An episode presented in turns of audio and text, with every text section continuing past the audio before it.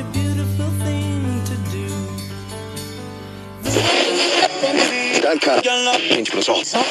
Poison. Got poison. So, Okay. Um, this is the second in what is going to be, no doubt, a long ongoing series of Karoo Road stories told by the authors of the books. The books that no doubt you're going to want to own. Uh, we'll tell you how to get hold of them at the end of the podcast. But right now, I'm in conversation with Julienne du Toit, who is the uh, partner, wife, best friend, and I suppose a general manager of Chris and the Karoo Road series. Julie, it was a, such a pleasure being on the road with you two that we thought this absolutely had to be shared far and wide in the form of a podcast, and this is it now. So, without further ado, won't you launch into the story that we've come to hear today, all about the hard times with faith, hope, and a slice of Karoo crumble have been overcome by people that you are close to. Marvelous. Thank you so much, Dave. Yes, okay. So, as we say, this is um, a story about overcoming terrible droughts with a bit of faith and hope and cheese and so on. Um, and the story starts in August of 2019 when the Williston Farmers Union held an emergency meeting about the drought, then grinding through its sixth merciless year in the Northern Cape. Our chairman said, okay, guys, now we've got to go out and we've got to bid for food. Drop your pride and go on social media, recounts local farmer Peter Schoeman. His wife Francy was among the first to get word out on Facebook. People all over the country responded almost immediately. But Williston was not alone in its desperation. The whole Karoo was then in the grips of the worst drought in living and recorded memory. Instead of Karoo farmers feeding the rest of the country, they were now standing in line to accept food parcels from aid organizations. It was unprecedented. Farmers had cashed in their pensions, their savings, given up medical aid, had gone into debt to feed livestock, their families, and their staff. School fees couldn't be paid. There were suicides. Organizations like Gift of the Givers were crisscrossing the country with fodder for livestock and food parcels and emergency water supplies for communities.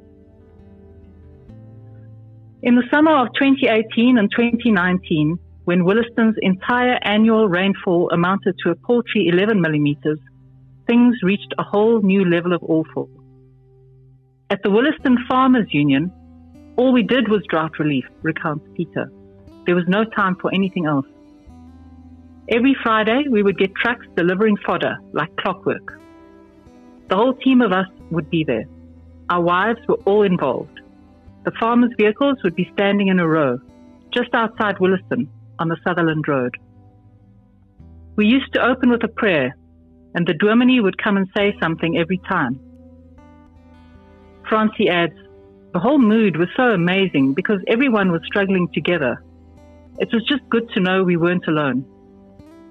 In the beginning, typical farmers, they would bring take turns to bring wors. Everyone wants to be early in the queue so they can get going. So we braai a and the day begins with a nice chat.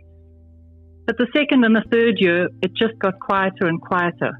What more is there to say? You're just waiting for rain. You believe this year is going to rain. Eventually, you don't listen to the predictions anymore. We'd go down to visit friends in Cape Town and they'd say, I've got a bag of clothing I've collected for Williston. Some friends of mine from school called and said they were coming to visit. They arrived with a bakkie load and trailer with 40 bags of maize and lots of food, enough for us to share with our neighbors.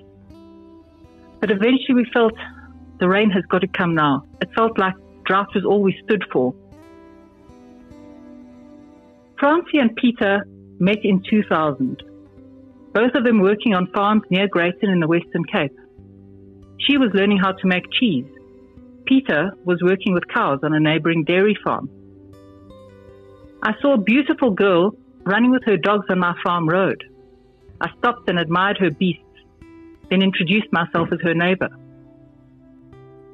The plucky cheesemaker from Zimbabwe and the tall dairy farmer from the Karoo fell in love and married. They dreamt of running a boutique slow food cheesery, but where? Peter's family farm, Langbaken, south of Williston, turned out to be the most viable proposition, even though the farmhouse had been closed up for two years after his father's death. Langbaken straddles the Sak River, which rises in the Nuweveld Mountains near Beaufort West and flows north through Williston. The Sak is the Karoo's version of the Okavango, an ephemeral river delta that sinks underground long before reaching the sea. Only in times of sustained high rainfall is there running water, ending in a shallow lake that spreads and slowly sinks away into the sands north of Brandvlei. Cheese making friends came to advise them on the possibilities. With a dozen or more Jersey cows fed on lucerne grown on the banks of the, the Sak River, it seemed possible. So in 2010, with their young daughter Alana, the Schoemans set up a farming enterprise that included hardy Dorper sheep out on the and a paddock full of doe-eyed dairy cows. Francy says, I'm lucky that Peter's family has been here for generations. Alana is the fifth. And that we have great neighbors. I feel like I've come home. I've returned to a place with the same values I grew up with in Zim, where people help one another. On the kitchen fridge, they scrawled their daily recipe for success 12 happy Jersey cows, one pristine Karoo farm, 250 litres of milk, plus Boerseun and Boeremeisie equals 25 kilograms of real cheese. Outside, in an old stone kraal are the happy cows in question, with names like Marianne, Maggie, Clocks, Floy, Dusty, Buckies, Betty, Carlin, and Jackie. This historic farm is part of the terroir of this very special cheese, as central to it as Peter's cows and Francy's skills. The beautifully constructed stone walls have stood so long because they were placed with local rain, wind, and livestock needs in mind. In one roomy kraal, there are some pigs lurking in the muddy shade and living rather charmed lives. They eat the excess whey from the cheese making process. The Corbels building in front of Langbaken's gracious farmstead, the one that appears on all their labels, must have been built after 1811. Explorer William Burchell, who passed through this area in that year and who wrote exquisitely detailed observations, doesn't mention or describe Corbelled houses at all in his two volume book, Travels in the Interior of Southern Africa. As for dairy products in the Karoo, all Burchell has to say on the subject is that very good soap and butter are bought from the Roggeveld and Sneeuberg districts, but cheese is rarely made, the milk being thought too poor for that purpose. On the banks of the Zak River, as it was then known, Burchell stayed with Veldkornet Gerrit Snyman, living with his wife in a small two-roomed hut, as he describes, rudely thatched with reed and sedge. Burchell writes somewhat disconsolately, very little corn being grown in the district, they are accustomed to live entirely on mutton.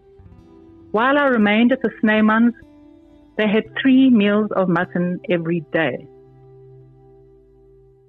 The lack of cheese two centuries ago did not surprise Francy at all. She says, the temperatures are extreme in the Karoo. You need controlled and hygienic conditions to make and store cheese. We were there watching as she emptied a very precise amount of rennet and culture into 250 litres of fresh raw milk in the cheese room. Soon the curds began to form in a mystical process that would eventually result in wheels of their popular hard cheese called Karoo crumble, slowly matured over nine months. All Langbaken cheese named after their arid home region. Karoo Blue, Karoo Ash, Karoo Swift, Karoo Bossy, Karoo Sunset, and Williston. Every week, the courier comes to pick up loads of cheeses to send down to Cape Town, George, and Johannesburg. This kept the Schoeman supplied with a thin but constant trickle of income through the worst of their droughts. The Inuits have 50 words for snow. Karoo farmers must have a few dozen for rain. One of them is Yalush Baya, or envy showers, which meteorologists would probably call highly localized downpours. They can be early signs that a drought is breaking. In December 2019, heavy Yalush Baya fell on Langbaken and a few neighboring farms. Jokes started doing the rounds. Some said they are also going to acquire some Jersey cows because they seem to bring a lot of luck. Others said no, prayers for rain work better in English, says Francy ruefully. That was hard, not to celebrate when a large part of the community had not seen rain. Aid was still coming in via various organizations, but the most help came from fellow farmers in other parts of the country where rain had fallen, says Peter.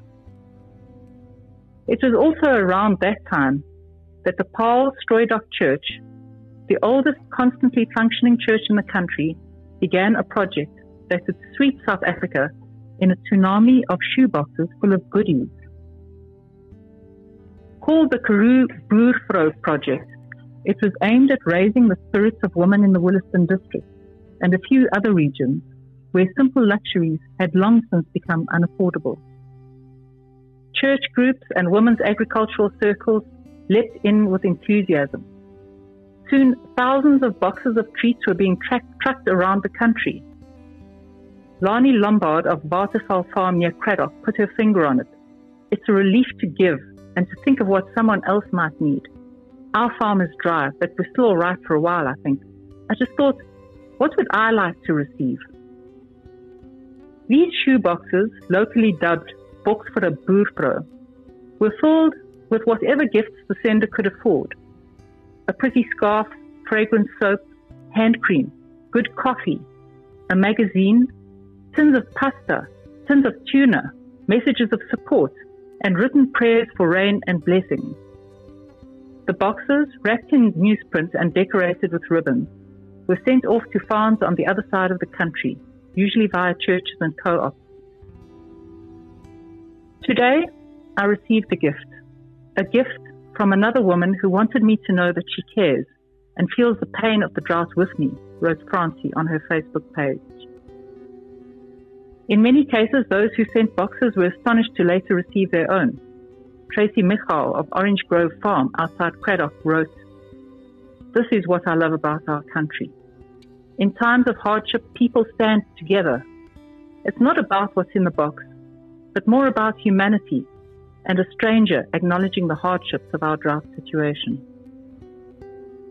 In October 2021, the serious rains began to fall. The veld turned from black and grey to emerald green. By late November, the Sak River was running again, bank to bank. In December, Francy posted videos of flooded roads, photographs of thickly grassed veld under sumptuously moist rain clouds. She updated her Facebook status to read, I just have to share this beauty. The Karoo is laughing and dancing.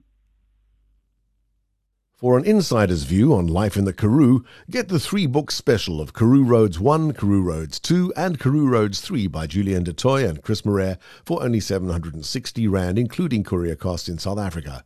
For more details, contact Julie at julie at karoospace.co.za.